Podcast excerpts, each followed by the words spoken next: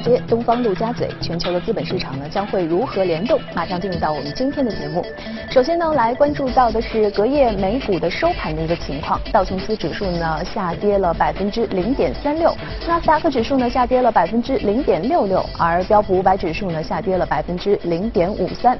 具体情况呢，我们马上要连线到的是第一财经驻纽交所的记者葛威尔。葛威尔，早上好。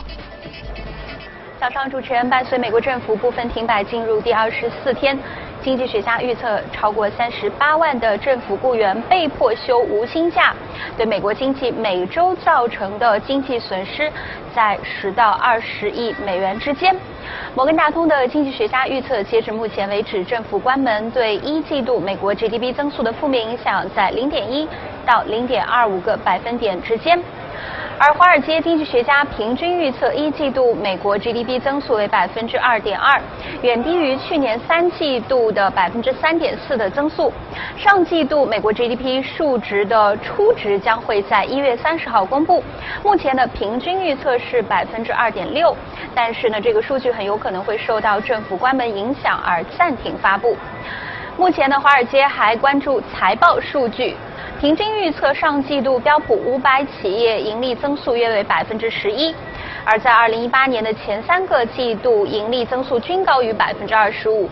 隔夜，花旗率先揭开了美国金融巨头的财报序幕。财报数据显示，上季度花旗营收一百七十一亿美元，较预期低出了五亿美元，主要是受到了固定收益类营收同比下跌百分之二十一的影响。每股盈利一点六一美元，好于市场预期的一点五五美元，主要是得益于有效的成本削减。而在本周稍后时间呢，摩根大通、富国银行、高盛、美银美林和摩根士丹利等都将陆续公布财报。主持人。好的，谢谢格威尔。那继续来关注到的是隔夜欧洲市场的一个收盘的情况。德国 DAX 指数呢下跌了百分之零点二九，法国 c a 指数下跌了百分之零点三九，而英国富时指数呢下跌了百分之零点九一。具体情况呢，我们马上要连线到的是第一财经驻伦敦的记者姚方庆。早上好，姚方庆。好的，主持人，欧洲股市早盘全线下跌，终止了连续四天的涨势。其中，奢侈品行业和科技股领跌。法兰斯托克六百指数收盘时下跌了百分之零点六二。英国方面，议会将在今天针对脱欧协议举行关键性的投票，将会决定英国的脱欧最终将以何种形式进行。而按照目前的调查来看，这项协议很有可能会被否决，这就为未来的脱欧所引发的持续动荡带来诸多不确定性。英国富时一。百指数当天截至收盘下跌了百分之零点九一。当天，英国首相特蕾莎梅继续游说议会中的反对派支持此项脱欧协议，而欧盟也在早晨发来信件，作为对梅首相最后救援手段，重申了关于爱尔兰边界保障措施只是暂时性的。欧盟同意要避免硬边界，这也是脱欧协议中最大的争议。主持人。好的，谢谢姚芳请。接下来呢，进入到我们的全球关注。今天呢，来到我们演播室的是许哥，许哥早上好。嗯，你好。嗯，那我们今天要聊一聊这个人民币的这个话题啊。其实最近也是被大家不断的去去提到，因为上周呢，其实人民币大涨了一千点，包括离岸和在岸的这个汇率都双双的走高。那么这背后的原因究竟何在呢？能不能给我们分析一下？嗯，呃，上周其实这个事情还是蛮大的，因为。呃，在短期之内，一个一周之内有一千点的这个涨幅，在过去的一段时间当中比较少见，而且呢，呃，大家可以看到最近一段时间当中。呃，中国公布的那些经济数据也是相对来说会比较低迷一点。比如说，大家可以看到那个 PPI，PPI 的数据的话，十二月份只有零点九的一个一个一个增幅，市场预期是一点六，而上一轮的这个同比数据是二点七，所以这个就相对来说会比较低迷一点点。而同期的话，大家可以看到美国的经济数据，我们在节目当中经常会讲到，是特特别是它的那个非农。啊，最近公布的那个非农非常强劲，三十一点二万人，市场预期是十八点四万人。嗯，然后另外一个它的那个这个失业率也只有三点九，啊，三点九的话是非常低的一个一个失业率，因为在这之前的话，那个低位是在大概一九六九年的时候，所以它基本上是半个世纪当中的一个。呃最好的一个一个状态。嗯我们看到汇率的一个表现，其实是跟两国的经济的状况是成正比的。比如说经济状况比较好，那么该国的汇率相对来说会比较坚挺一点。嗯如果经济状况比较低迷的话，那汇率会稍微。呃，走软一点点，嗯，但从上周的情况来看，我们看到一个是有点背离的一种状况，就是说，哎，中国经济数据不是特别好，但是人民币突然间走强了一千点，啊，所以这个呃市场有很多讨论，嗯，然我们我个人认为呢，可能有三个因素促成了人民币的这个短期之内走强，第一个因素呢，就是说我们看到月七号开始的中美的这个贸易的磋商。这个事件我觉得影响是是是比较大的。嗯。呃，整个磋商的这个贸易的这个事态在急剧的有缓和的一个状态。原因在于现在特朗普也发现贸易贸贸易的保护主义其实对他自己来讲的话呢也会有一些伤害。因为大家可以看到新闻当中，呃，特朗普最值得他骄傲的就是他把美国的股票市场哎做得非常好，你看他上任之后美股呃不断的创新高，九年的一个牛市的势态继续保持下，但是从去年的四季度开始，美股其实是跌得比较厉害的，我们看到三大指数基本上有百分之十五到二十的一个一个下探，这个过程当中也是跟它的这个贸易保护主义有。密切的关系，嗯，所以在这个美股急剧下跌的背景之下，它再跟中国进行一个贸易磋商，这诚意相对来说会比较大一点。那么如果说两国的这个贸易的磋商如果有一些阶段性的成果，对于人民币的汇率走强是有非常大的帮助。因为在贸易的争端过程当中，汇率常常会去缓解因为加税造成的一种伤害。比如说我加税了百分之十。呃，对一部分商品，但如果说我汇率走软了百分之十，就相当于这个加税就是失效了。嗯啊，所以如果说两国的这个贸易的这个磋商有一些比较显著的一些成果出来，其实对人民币的汇率是一个比较大的一个呃促进作用。嗯。那么第二个呢，我们可以看到美国现在嗯有一些政策上面，特别是货币的政策上面有一些显著的变化。啊，比如说，我们经常会看到美元的一个升息的一个一个一个一个步骤或者它节奏。啊，今年来看的话，整个美元的一个升息的步骤可能会放缓。原因很简单，因为全球的经济在在下滑。另外一个，美国现在后院着火，它自己的股票市场跌的也是比较厉害一点点。嗯。所以整个。包括特朗普对于美联储主席鲍威尔也颇有微词，就是说你这个升息升得太快了，造成这股票市场跌得比较厉害。所以在去年九月份的时候，美联储的官员有一个点阵图，就预测今年的呃美元升息次数大概是三次左右。但是现在来看的话，市场预测是一次都没有。嗯。当然，那个现在美联储的亚特兰大主呃那个那个联储的主席认为，可能今年还会有一次左右，嗯一次左右。但这比之前的预测。会降低很多。那另外一个呢，就是大家可能在节目当中听到比较少，就是美国的缩表。嗯。就是它央行的这个资产负债表要要要缩起来，因为它之前 Q 一、Q 一、二、Q 一三发了大量的钞票在市市场里面。那现在经济好了，你看失业率也低了，然后这个 CPI 也还可以，这个时候它要从市场里面把那些钱收回来。嗯。那么这个缩表的速度在历史上面，呃，应该说是绝无仅有的。因为它的缩表开始时间段是从二零一七年的十月份，一直到现在，啊，现在是每个月大概从市场当中回收五百亿美美金的这个量，每个月就五百亿。嗯。所以从二零一七年到现在，它总共收回来四千零二十亿美金。什么概念呢？它目前的整个央行的资产负债表大概是四万零五百八十亿。也就是收了百分之十，在一年稍微多一点点时间当中，这个速度是非常快的。是。所以说造成市场的这个流动性有一点吃紧。嗯。那么如果在在美股的这个跌势比较凶猛的情况下，我们看到鲍威尔就是美联储主席鲍威尔，他的口风也在改变。对。他之前说我们美联储缩表是进入无人驾驶状态，就是说我不管了。就这个飞机自己自己飞就可以了。而且他觉得缩表对于市场其实也没什么没有影响。他说他说没有影响。嗯。但是在两周之前，他在那个经济人学会的年会当中，他讲，如果说缩表是造成市场下跌的主因的话，嗯我们的美联储的政策不是一块石板，它还有一些灵活的空间。嗯。它会去改变这个缩表的进程。所以大家市场可以看到，美联储在这个货币的政策上面其实是有一些比较大的。呃，一些变化，所以这也是缓解了市场的一个一个担心。但同同样的话，这些政策可能会造成美元比比较疲软一点点啊，因为如果升息的话，缩表的话，都都是支持美元就比较比较强劲嘛。如果美元强的话，那人民币就会相对来说会比较走软一点点。这是第二个因素。第三个因素呢，可能市场谈论比较少。我们去看了一下人民币汇率的一个走势规律。一般来讲，每一年的月初，也就一月份。啊，人民币常常会走强。嗯。那当中的背后的逻辑是什么呢？因为大家知道，这可能跟个人的购汇有关系。OK。每一个人一年五五万美金的一个购汇额度，你到十二月份不用掉，你就作废了。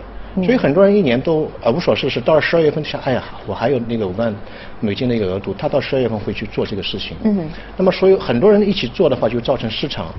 这个美这个美元就相对来说会比较坚挺，大家都去买美元，抛出人民币。嗯。到了十二月份一过，到一月份的时候，突然这个压力没有了。嗯。所以会造成人民币的汇率有一个反弹。嗯。我们看了一下，二零一七年的话，呃，一月份人民币的汇率是弹了一点零三。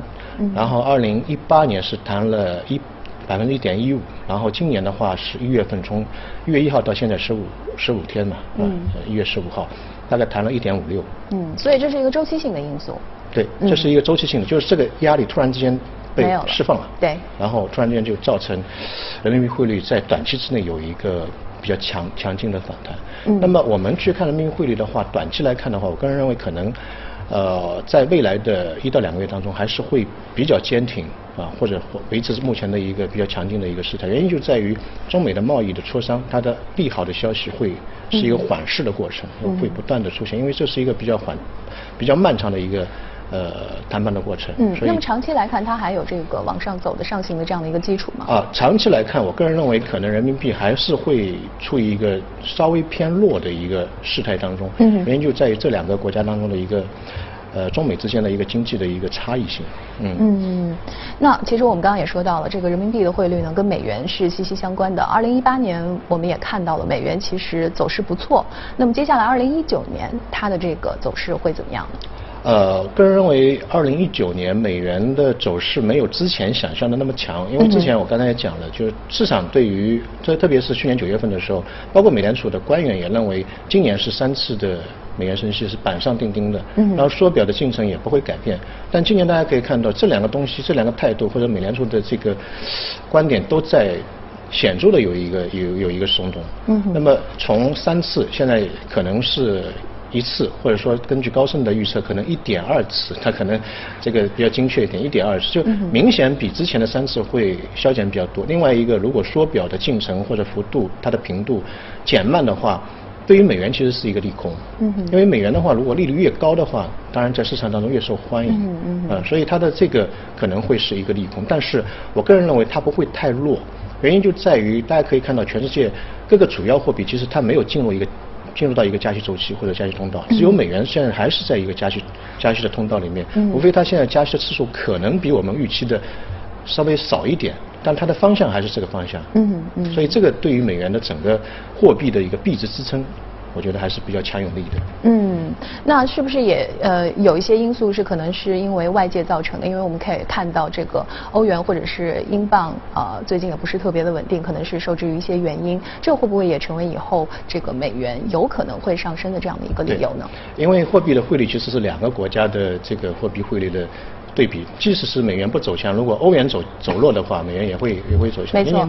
今年看欧洲的情况也不是特别好。是。包括政局的一个动荡，包括这个英国的退欧，包括民粹主义，这一些都会影响到欧元区。我们以前经常讲，欧元区就是一个火药桶，你不知道哪哪一块会踩雷，所以这个是会有一个影响。嗯嗯，好，好，那谢谢许哥为我们的解读。接下来呢，进入到我们今天的美股放大镜。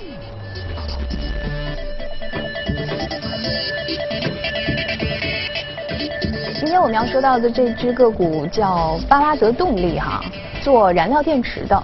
嗯嗯，先来跟我们说一下它最近的一个股价的表现。最近大家在 A 股上也可以看到这个主题或者这个板块非常热，呃，其实全球都一样，燃料电池。燃料电池我们在节目当中也有讲过，但是从来没有像今天那么受到重视。嗯哼。呃，其实它的发展还是蛮早的，一八九三年的时候就开始有这个设想，或者说提出一种技术上面的一种理论，通过燃料电池来提供一种新的。对，一八九三年的时候。一八九三年。一百多年之前。OK。然后它很慢，发展非常慢，一直到一九九四年的时候，哎，奔驰开始设计一款就这个新能源的汽车用燃料电池，嗯但是它没有量产。嗯。一到两两千零五年的时候，丰田就是量产了第一辆的这个燃料电池的一个一个汽车，所以，呃，100多年啊。一百多年到现在，它一直是很缓慢，很缓慢，一直到最近，大家可以看到，从二零零五年开始到现在，它的这个研发速度非常非常快，到最近其实是一个加速的过程，各个国家都在都在看这一块，原因就在于我们传统的这个新能源这个汽车基本上都是用锂电池。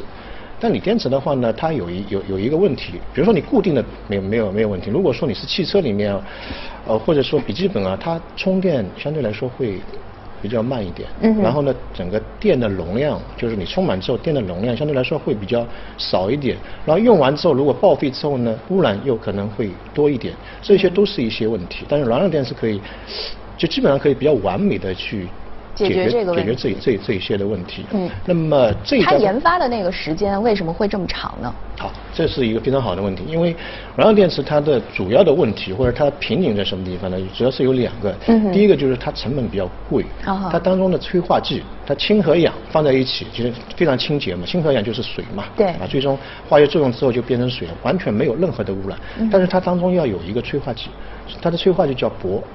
铂是什么呢？就是白金，我们呃有黄金的手这个戒指，也有白金那个戒指，嗯就就用要要用那个铂，铂大家知道成成本非常贵，所以以前我们做节目的时候经常讲，如果一辆燃料电池从上海开到北京，一个白金戒指就烧掉了 啊，所以它的成本相对来说会比较贵。另外一个呢，就是说它的安全性安全性，因为它的这个能量释放比较比那个锂电池要要猛烈的很多，它的那个发电的效率是传统的电池的三倍，嗯哼。所以它的这个安全性相对来说会这考验会比较比较比较大一点，特别是在高原啊，或者说在特别恶劣的非常寒冷的地方，这个相对来说会呃会要求比较高一点，嗯。所以这是一直是阻碍它在一百多年的时间当中，呃这个这个被人类所使用的一个一个进程，相对来说比较缓慢，但是到了近代或者到最近这几年当中，人人们突然间发现，哎，一个呢，我们可以通过科研的方式把它成本降低；第二个呢，原来的传统的电池它也确实遇到了一些瓶颈，嗯。就是锂电池的话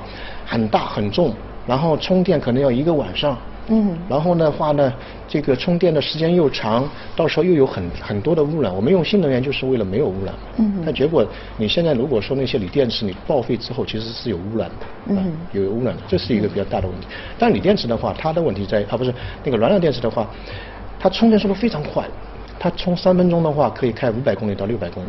OK 基本上跟加油没有太大区别，是吧？五百公里、六百公里很远很远了。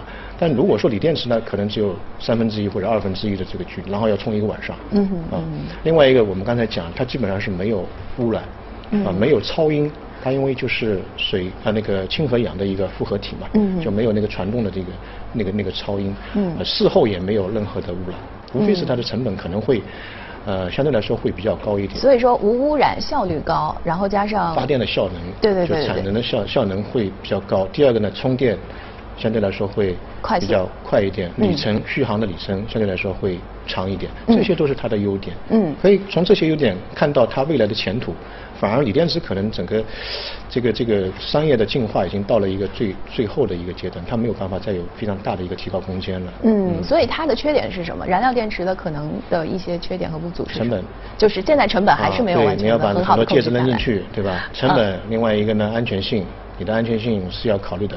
万一有有一些呃问题出现的话，因为锂电池其实现在已经是相对来说是比较平稳了啊，我我们看到安安全性非常高了。但燃料电池它的安全性可能现在目前还是在改进当中。当然现在呃商用已经开始量化了。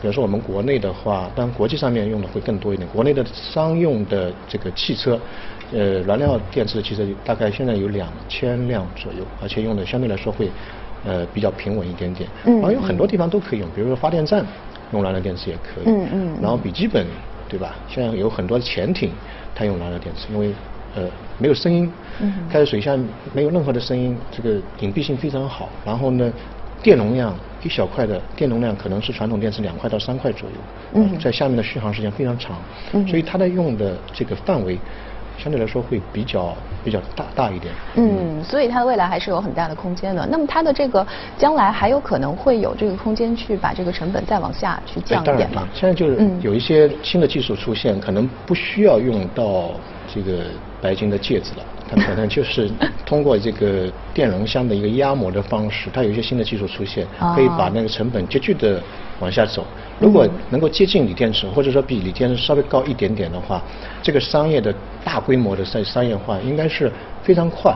所以我个人认为，这个整个一个板块未来的前景应该是呃非常大的。因为现在对于新能源的这个汽车，肯定是一个大的方向。没错。因为你传统的石化汽车的话，这个。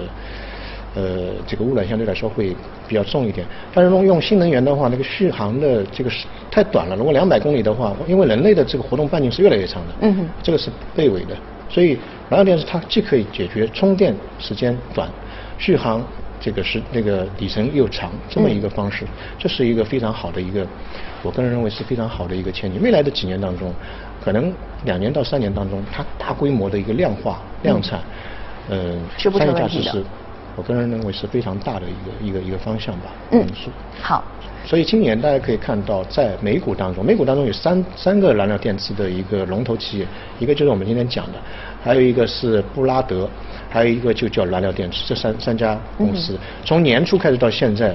呃，这三家公司的股价都是出现了比较快速的一个上涨，大概百分之二十到三十左右，就十五天时间，所以这个是可能全球的一个新的风向标。嗯，好，谢谢徐哥今天为我们的解读。那我们再来看看其他方面的消息。法国巴黎的卢浮宫博物馆呢，藏品丰富，是世界上最受欢迎的博物馆之一。缺点呢是游客太多，令观展的体验啊大打折扣。法国一家旅行社因此推出了定制的行程，消费者呢花三万欧元，约合人民币二十三。点二五万元即可在规定时间内包场卢浮宫，还可邀约至多三名同伴，在夜色当中探索这一艺术宝藏。根据行程安排，客人于当地时间下午六点半，在酒店乘旅行社提供的特斯拉轿车出发，在卢浮宫玻璃金字塔入口处下车，然后随旅行社创始人来到卢浮宫中世纪展品展厅，在这里随艺术历史专业导游开始参观。受九十分钟参观时间限制，游客不可能逐一欣赏卢浮宫的约三点八万件展品，只能重点观看断臂维纳斯雕像、油画拿破仑一世皇帝的加冕礼等名作。参观以欣赏达芬奇名画《蒙娜丽莎》为结束。据美国有线电视新闻网报道，包场由卢浮宫由名为“家庭扭动”的法国高端旅行社提供，只能在每周一周四周六和周日卢浮宫下午六点闭馆后进行。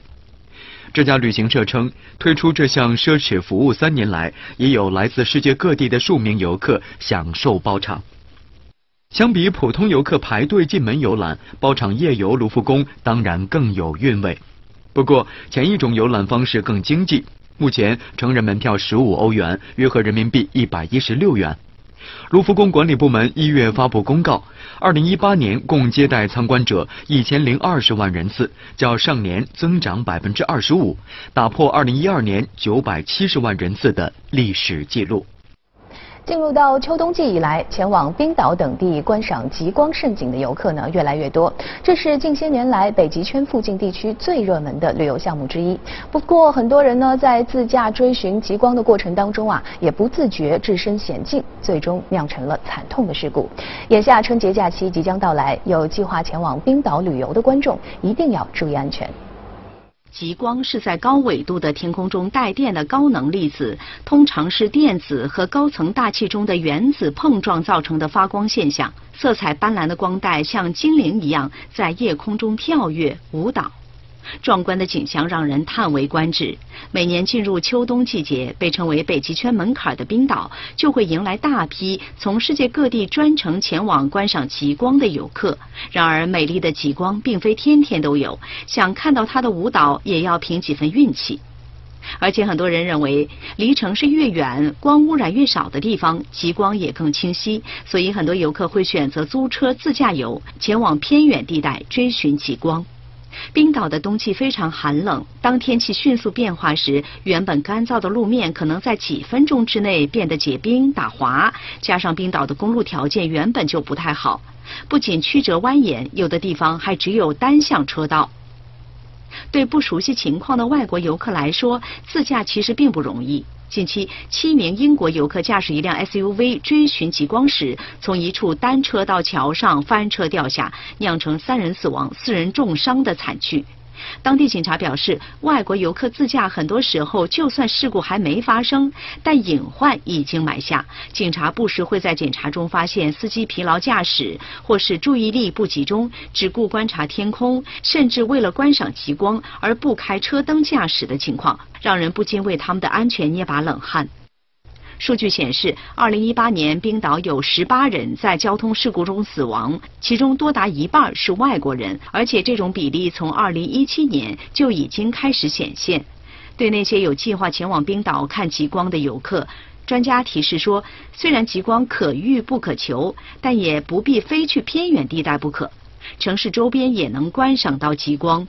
目前虽然有极光预测，但精确度不高。随着相关研究深入，相信未来人们不必辛苦追寻极光，只要提前查看预报，前往观赏地点即可。